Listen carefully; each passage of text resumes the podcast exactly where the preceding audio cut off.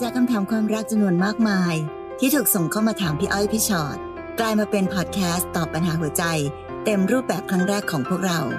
สวัสดีค่ะพี่ชอ็อตค่ะ สวัสดีค่ะพี่อ้อยค่ะ และนี่คือพี่อ้อยพี่ชอ็อตพอดแคสต์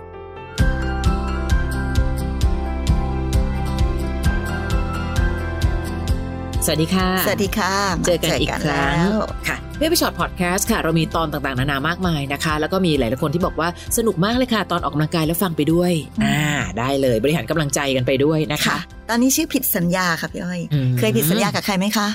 ไม่ค่อยสัญญาค่ะ กลัวลืม อันนี้เป็นเรื่องวัยเอ๊ะฉันสัญญาอะไรไปไว้นะ ก็ไม่รู้สิทำทุกวันให้เต็มที่ที่สุดก่อนค่ะ เอมมี่ส่งค่ะคำถามมาค่ะ สวัสดีค่ะ หนูเพิ่งเลิกกับแฟนมาหนึ่งอาทิตย์ เขาบอกเลิกหนู ตอนอีกหนึ่งอาทิตย์จะครบรอบหนึ่งปีอ่าก่อนหน้านี้เขาสัญญาว่าจะพาไปเจอพ่อแม่ของเขาวันครบรอบที่จะถึงเนี้ยแหละค่ะ จู่ๆเขาก็มาบอกเลิกหนู หนูยังไม่รู้เลยด้วยซ้ำว่าเราเลิกกันทำไม แต่ตาสว่างเลยค่ะเมื่อคืนนี้ เพราะเห็นเขาขับมอเตอร์ไซค์ผ่านหน้าไปโอ้โหอะไรมันจะเป็นซีนขนาดนี้เนาะอืมแล้วคนซ้อนท้าย เป็นเพื่อนผู้ชายที่ออกตุ้งติ้งตุ้งติ้งหน่อย เห็นโอบกันเกินเรื่องไปมาก ตอนนี้ไม่ได้เจ็บใจที่เขามีคนใหม่เป็นผู้ชายนะคะ แต่เสียใจที่เขาผิดสัญญา รู้สึกผิดหวังกับคำพูดลงจากลมปากของเขามากๆ บอกว่าจะไปเจอพ่อแม่ ตั้งใจจะสร้างอนาคตด้วยกัน เขาเคยพูดถึงขั้นอยากมีลูก จะส่งเข้าโรงเรียนเลยนะคะ มันทำให้เราหลอนกับการผิดคำสัญญาของเขามาก เสียใจทุกวันเลยค่ะทำยังไงดีคะ ไม่ต้องทำยังไงคะเอมมี่แค่เปลี่ยนวิธีคิดชีวิตก็เปลี่ยนเนาะคือเอาจริง ๆ นะ พี่พี่ถือว่าหนูอะโชคดีมาก ๆ เลยค่ะ ที่เขาผิดคำสัญญาซะตั้งแต่ตอนนี้ ถ้าเกิดเขาตั้งใจทำตามคำสัญญากับหนู เช่นพาค่ะไปหาพ่อแม่ สร้างอนาคตด้วยกันเอ่อแต่งงานกันแล้วก็มีลูกส่งลูกเข้าโรงเรียนตามสัญญาเป๊ะเลยค่ะแต่สุดท้ายแล้วความจริงมาเปิดเผยทีหลังว่า เขาชอบผู้ชาย แล้วเขานอกใจเอมมี่ไปมีแฟนผู้ชายอีกคนหนึ่ง พี่ว่าอันนั้นเป็นการรักษาสัญญาที่น่ากลัวมากนะเอมมี่อืมถูกไหมคะ เพราะฉะนั้นประเด็นมันไม่ได้อยู่ที่ว่าเขาสัญญากับเราว่าอะไร แล้วเขาทำผิดสัญญา แล้วเราก็เลยต้องเข้าเศร้าเสียใจค่ะแต่เราต้องคิดใหม่ว่า โอ้ยโชคดีจังเลยเนอะที่เขาผิดสัญญาตั้งแต่ตอนนี้อืมเพราะถ้าเขาทำตามสัญญาไปเรื่อยๆ แล้วไปโป๊ะแตกทีหลังค่ะไปรู้ทีหลัง ตอนที่หนูแต่งงานกับเขาแล้ว มีลูกตามสัญญาไปแล้วเนี่ย นอกจากเอมมี่จะต้องร้องไห้เสียใจแล้วหนูยังต้องนั่งกอดลูกร้องไห้เสียใจอีกด้วย เห็นไหมคะเอมมี่ว่าหนูเป็นคนที่โชคดีขนาดไหนค่ะที่เขาผิดสัญญากับเราตั้งแต่ตอนนี้ อืมแล้วก็เอมมี่เองเอาความเสียใจไปวางผิดที่มากเอมมี่บอกหนูไม่ได้เสียใจนะคะ ที่เขาคบกับผู้ชาย แต่เสียใจที่ก็เขาบอกว่าจะพาหนูไปหาพ่อแม่ น้องคะ ประเด็นที่ใหญ่ที่สุดคือ เขามีคนอื่น ประเด็นต่อมาคือ เขาหลอกเรา และประเด็นต่อมาคือ เขาชอบผู้ชายนะ ไม่ได้ชอบผู้หญิง ไอ้ประเด็นจะพาไปหาพ่อแม่เนี่ย เบาไปเลยค่ะเอมมี่คะกับคนบางคนอย่างที่พี่ชอดบอก ผิดสัญญาเธอจ้าฉันจะยินดีมากเลยที่เธอผิดสัญญา เพราะมีคนเยอะมากนะคะ แต่งงานกันไป มีลูกแล้วที่สุดแล้วรู้ว่าเราถูกหลอกมาตลอด เห็นหรือยังว่าบางเรื่องในความโชคร้าย มองเห็นความโชคดีไหมคะว่าเราโชคดีขนาดไหนค่ะค่ะ ต่อไปน้องแซมนะคะ แซมบอกว่าพี่ครับผมเป็นเกย์นะครับ เคยชอบผู้ชายที่มีเมียมีลูกแล้ว แต่ผมหยุดทำเลวไปนานแล้ว ที่บอกว่าหยุดทำเลวเพราะว่าเมื่อก่อนเนี้ยแอบไปนัดเจอเขา นัดมีสัมพันธ์ลึกซึ้งกันรับหลังลูกเมียของเขา แต่พอผมได้สติก็เลยขอจบความสัมพันธ์ และขอให้เขาสัญญาว่าจะไม่ทำแบบนี้กับใครอีก เพราะมันต้องมีคนเจ็บอยู่แล้ว ตัวเขาเองก็เคารพในการตัดสินใจของผมและยอมจบด้วยดี ถึงผมยังรักเขาอยู่ ก็หวังแค่ได้ทักทายกันบ้างก็พอ แต่ตอนนี้ผมได้ข่าวมาว่า เขานอกใจเมียของเขาไปเอาหมอนวด แต่เมียเขายังไม่รู้ ผมพยายามจะทักไปห้ามเขาและเตือนสติเขาด้วยคำสัญญาที่เขาให้ไว้กับผม แต่เขาไม่ยอมฟังและไม่ยอมหยุด ผมรู้สึกแย่มากที่เขาเป็นแบบนี้ ใจหนึ่งก็อยากตัดหางปล่อยวัดไปเลย อีกใจก็ไม่มีความสุขที่เห็นเขาเดินทางผิดทำยังไงดีครับพี่เออต้องบอกน้องแซมว่ากรรมใครกรรมมันนะแซม ถูกค่ะ แซมเปลี่ยนโลกไม่ได้อืมและที่สำคัญคือ แหมคำสัญญาที่เขาบอกว่าเขาจะไม่ทำแบบนี้กับใครอีก แซมจะยึดมั่นอะไรกับคำพูดจากผู้ชายแบบนี้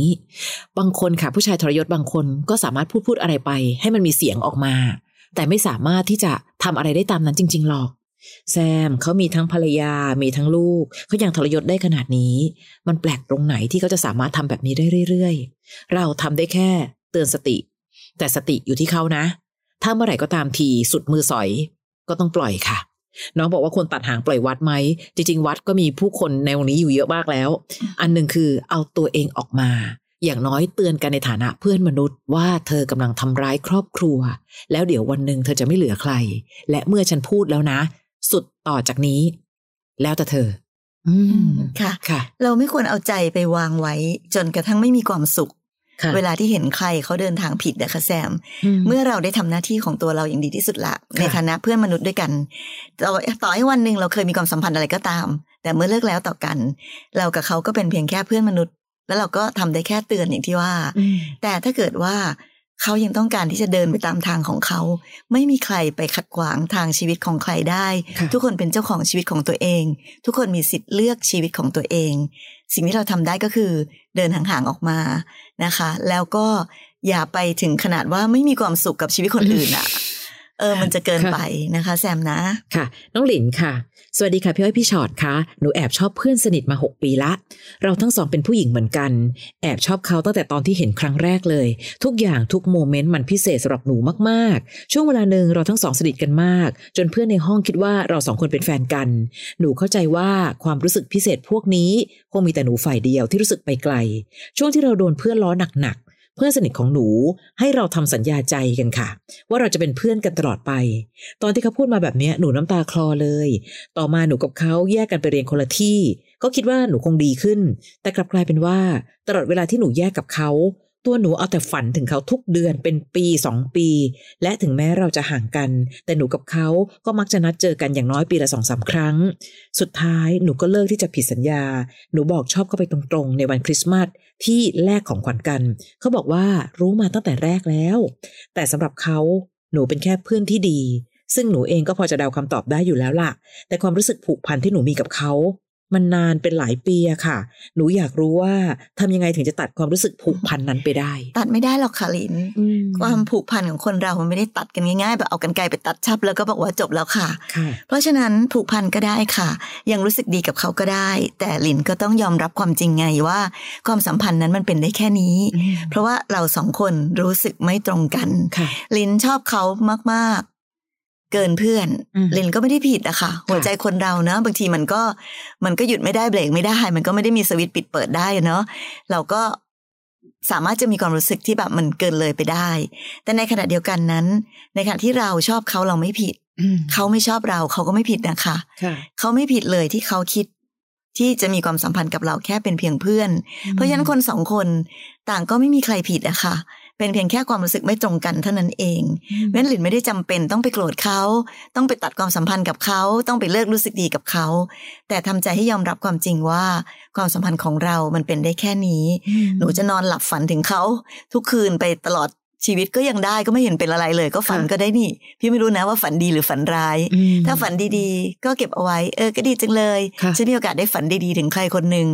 แต่ถ้าฝันไม่ดีตื่นมาเราก็คิดว่าอืมมันก็แค่ความฝันแล้วนะ ก็ไม่ได้มีอะไรมากไปกว่านั้นก็แค่นั้นเองค่ะ แต่ก็นับถือหัวใจเพื่อนหลินนะ คือเห็นไหมคะเขาบอกว่าเขารู้ตั้งแต่แรก มีคนเยอะมากเลยค่ะ ที่กลัวว่าอยู่ใกล้เราให้ความหวัง แต่เขาก็ยังดำรงความผูกพันเป็นเพื่อนสนิทกับหนูมาถึงตอนนี้เลยนะคะ วันนี้เมื่อน้องถามตรงๆ เขาก็พูดตรงๆ เราก็ต้องยอมรับความตรงของเขาให้ได้เหมือนกันน้องหลิน ถ้าบันไดก็ตามที่รู้สึกว่าทำยังไงถึงจะจัดการความรู้สึกผูกพันหรืออยากจะตัดความรู้สึกนี้ไปได้ พี่ว่าถ้าวันไหนไม่ไหว ไม่เจอบ้างก็ได้นะ มันจะกลายเป็นว่าเราเองนั่นแหละ คือคนเดียวที่รู้สึกมากกว่า เจ็บกว่า และเมื่อไหร่ก็ตามทีที่อยากไปวนเวียนกับคนที่เราอ่อนไหว น้องจะไปจากเขาไม่ได้สักที เพี่อว่าเราพูดตรงๆได้ เพราะสิ่งที่น้องพูดก็ตรงมากแล้ว เช่น เธอช่วงนี้ยังไม่เจอได้ไหม เรายังรู้สึกว่าเรายังเบรกความรู้สึกไม่ได้ และเราไม่อยากให้ความรู้สึกรักของเรารบกวนเขามากจนเกินไป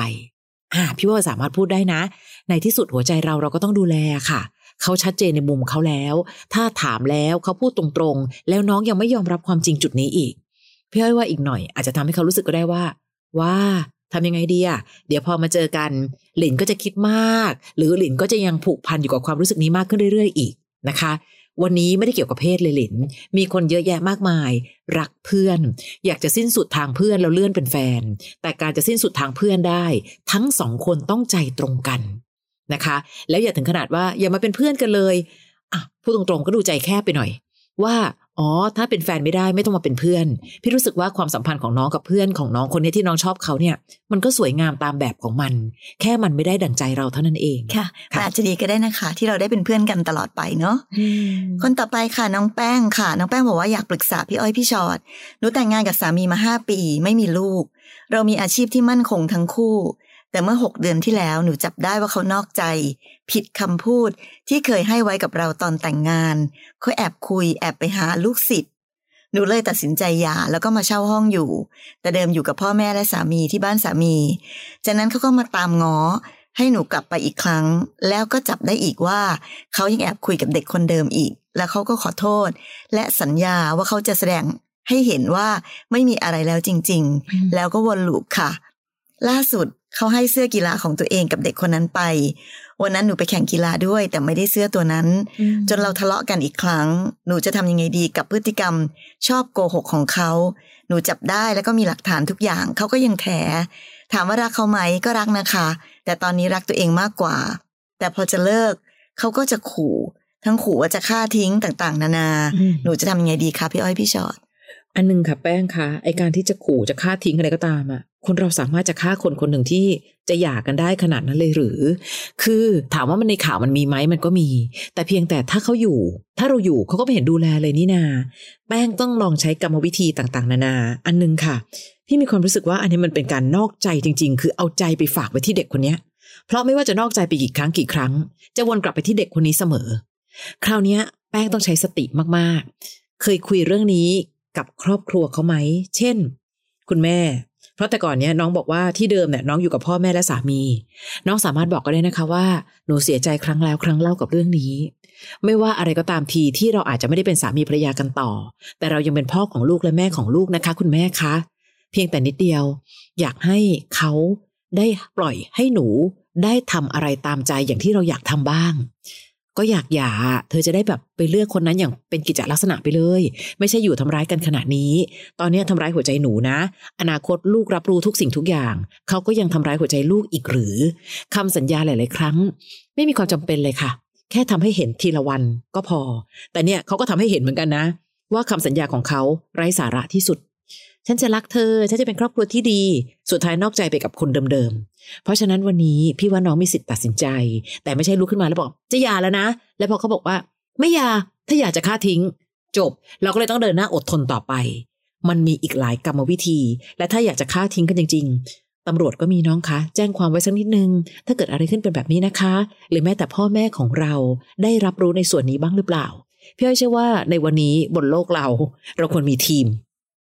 อย่าสู้คนเดียว แล้วรู้สึกว่าตายละถ้าเกิดอะไรขึ้นฉันจะทำยังไง เพราะว่าฉันไม่มีทางออก หลาย ๆ ครั้งทางออกเกิดจากการสร้างทางออกด้วยมือของเราและทีมของเราอืมพี่ว่าเราคงต้องเริ่มต้นที่ตัวของเราเองก่อนนะคะแป้งค่ะว่าเรามีความตั้งใจจริง เรามองเห็นจริง ๆ แล้วว่า การใช้ชีวิตกับผู้ชายคนนี้ กับการผิดสัญญาครั้งแล้วครั้งเล่า กับการนอกใจไปมีคนอื่นครั้งแล้วครั้งเล่านั้นเนี่ย เราไหวจริง ๆ หรือเปล่า ถ้าเราไม่ไหวแบบชัดเจนเลยนะ เราต้องเราต้องคุยกับตัวเองให้จบก่อน จากนั้นไอ้กรรมวิธีในการที่เราจะแยกทางกับเขานั้น มันเป็นอีกเรื่องหนึ่งอย่างที่พี่อ้อยว่า ว่ามันจะต้องคิดและหาวิธีไปอืมนะคะ แต่ตอนเนี้ยพี่ไม่แน่ใจไงว่า ไม่ว่าเขาจะนอกใจกลับมาสัญญา แล้วหนูก็พร้อมเริ่มต้นใหม่ นอกใจสัญญาอืมแล้วกลับมาเริ่มต้นใหม่ จนแม้แต่การบอกว่า ก็ไปไม่ได้ครับพี่เขาขู่จะฆ่านี่เนี่ย ในที่สุดแล้วหัวใจแป้งจริงๆอะยังไงกันแน่คะอืมแป้งยังอยากกลับไป ยังอยากอยู่กับเขา โดยอ้างถึงสิ่งต่างๆ นานา แต่เพียงแต่ว่าในที่สุดแล้วก็วนลูปกลับไปที่เดิม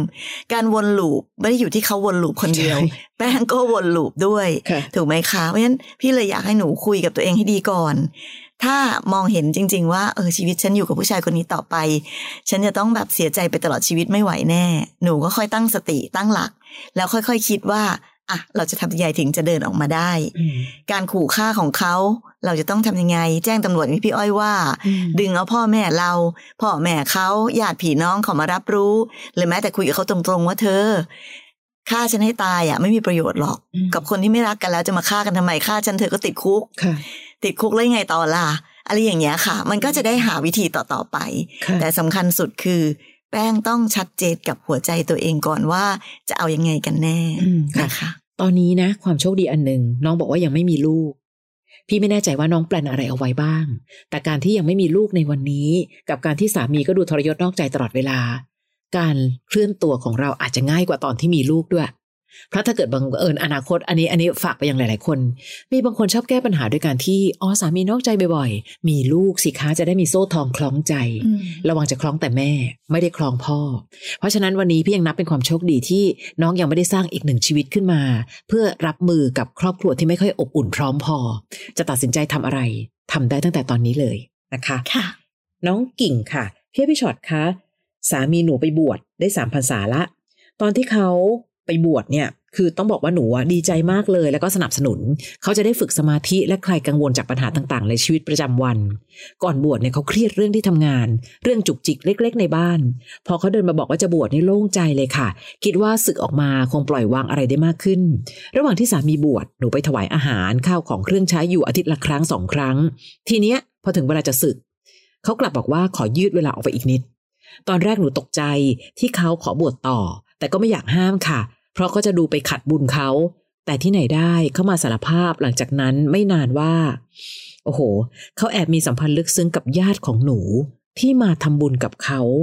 หนูช็อกไปเลยค่ะ ไม่รู้ควรจะรู้สึกยังไงกับสามีที่ยังอยู่ในผ้าเหลือง คือเขาไม่ได้แค่ผิดสัญญาที่เคยให้ไว้กับหนูนะคะ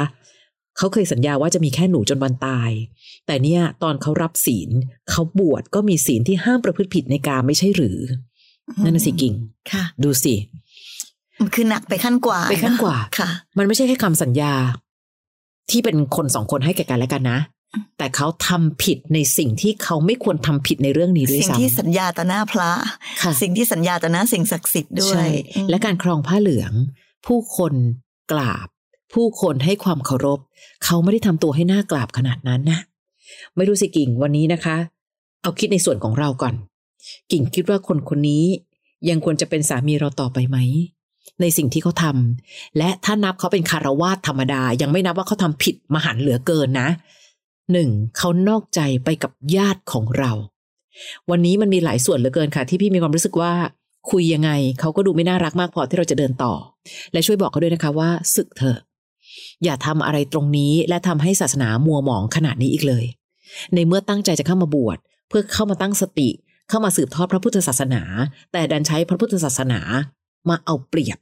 และก็อะเป็นคนมาใส่บาตรทำบุญ ญาติมาทำบุญ แล้วก็เลยไปมีความสัมพันธ์ลึกซึ้งเขาทำผิดทุก ๆ ข้อ ไม่ว่าจะเป็นในฐานคารวาสหรือเป็นพระสงฆ์ก็ตามที คือปกติแล้วนะคะ เวลามีน้องมาปรึกษาเกี่ยวกับเรื่องสามีนอกใจอะค่ะบางทีเราก็ยังจะมีแบบเอะเอะเอะเอะเนาะค่ะควรไม่ควรจะทำยังไงอืมแต่กรณีของกิ่งเป็นกรณีที่พี่กล้าพูดร้อยเปอร์เซนว่าอืมเลิกเถอะกิ่ง ใช่ค่ะ เราไม่สามารถจะยอมรับผู้ชายที่ ทำแบบนี้ได้ อย่างที่อืมบอกอะค่ะ มันเกินเลยไปมากอะใช่คือการที่นอกใจไปกับเอาญาติเราด้วยญาเอาติด้วย ก็ยังถือว่าเป็นไปได้เนอะเพราะว่าคนเราจิตใจมันแบบอาจจะเป็นไปได้ค่ะมีความเกินเลยได้ แต่เขาทำได้ยังไงในในสถานภาพที่เขาอยู่ในการคลองพระเหลืองอะอืมซึ่งมันเป็นช่วงเวลาที่ต้องสงบจิตสงบใจและค่ะโอ้โหมันเป็นเรื่องแบบใหญ่หลวงมากๆในชีวิตของคนคนหนึ่งเพราะฉะนั้นกิ่งค่ะ พี่จะบอกว่า สิ่งเดียวที่หนูควรจะทำคือเดินออกมาจากชีวิตครอบครัวของสามีคนนี้ ไม่ว่าที่ผ่านมาจะเป็นยังไง ไม่ว่าเขาจะเคยดีขนาดไหน หรือคำสัญญาจะเป็นยังไง แต่มาถึงวันนี้ เขาเกินเบอร์ไปมากอะน้องใช่ค่ะนะเพราะฉะนั้นการที่เราจะใช้ชีวิตกับคนแบบนี้ต่อไปในอนาคตอะพี่ก็ไม่รู้ว่าเขาจะทำอะไรหนักหนาไปถึงขนาดไหนอีกอะเพราะเขาทำได้ขนาดนี้แล้วเนี่ยใช่ใช่ต่อไปข้างหน้าไม่ต้องหวังเลยน้อง ว่าเขาจะไม่ว่าจะเป็นคำสัญญาอะไรหรือเขาจะแก้ตัวจะปรับตัวอะไรอะ พี่ว่าไม่ควรเป็นอย่างยิ่งเลย เพราะว่าความผิดแบบนี้มันเป็นความผิดที่ มันไม่ควรสามารถจะกลับตัวได้แล้วอะค่ะ มันไปไกลเกินเบอร์จริง ๆ นะน้อง พี่กล้าใช้คำว่าเลวได้เลยนะอืมและไม่รู้สิถ้าอยากปกป้องศาสนาสักนิดหนึ่งเป็นพี่พี่จะบอก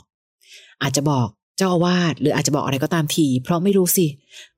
เขาดูไม่ค่อยมีสำนึกแห่งผิดชอบชั่วดีใด ๆ เลยนะคะไอ้คำว่าเกินเบอร์เนี่ยคือเกินมากไปจริง ๆนะคะ เกินไปกว่าที่จะดึงเขากลับมาเป็น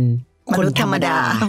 ใช่ต้องใช้คำนี้เลยใช่นะคะนะแต่ละคนเจอเรื่องราวกันมาค่ะ ส่งคำถามเข้ามา บางคนอยากได้คำตอบ บางคนอยากได้คำปลอบ และสิ่งหนึ่งที่ได้มากกว่านั้นคือ เป็นวิธีคิดให้กับหลาย ๆ คนที่ฟังพอดแคสต์ของพี่อ้อยพี่ฉอดอยู่นะคะเรายังมีอีกหนึ่งพอดแคสต์ค่ะพี่อ้อยพี่ฉอดตัวต่อตัวพอดแคสต์อันนั้นเนี่ยเจ้าของเรื่องจะมานั่งคุยให้ฟังเลย นะคะ มีทั้งภาพที่เราได้เห็นกันในช่องอมรินทร์ทีวี HD ช่อง 34 และก็มีพอดแคสต์แบบนี้ให้ได้ฟังกันด้วย เข้าไปโหลดกันได้ง่าย ๆ เลยนะคะ เข้าไป search หาในแอปพอดแคสต์ที่เรามีอยู่ หรือว่าใน Apple Podcast แล้วก็พิมพ์คำว่า พี่อ้อยพี่ฉอดตัวต่อตัวพอดแคสต์ค่ะค่ะ ก็จะเป็นเรื่องดีที่เราได้ฟังเสียงกันโดยไม่ต้องเห็นหน้าค่ะสำหรับน้องๆที่ค่ะอาจจะแบบว่าเออเบื่อหน้าพี่อ้อยพี่ฉอดจังเลยค่ะฟังแต่เสียงดีกว่า เจอกันนะ EP หน้านะคะค่ะสวัสดีค่ะ สวัสดีค่ะ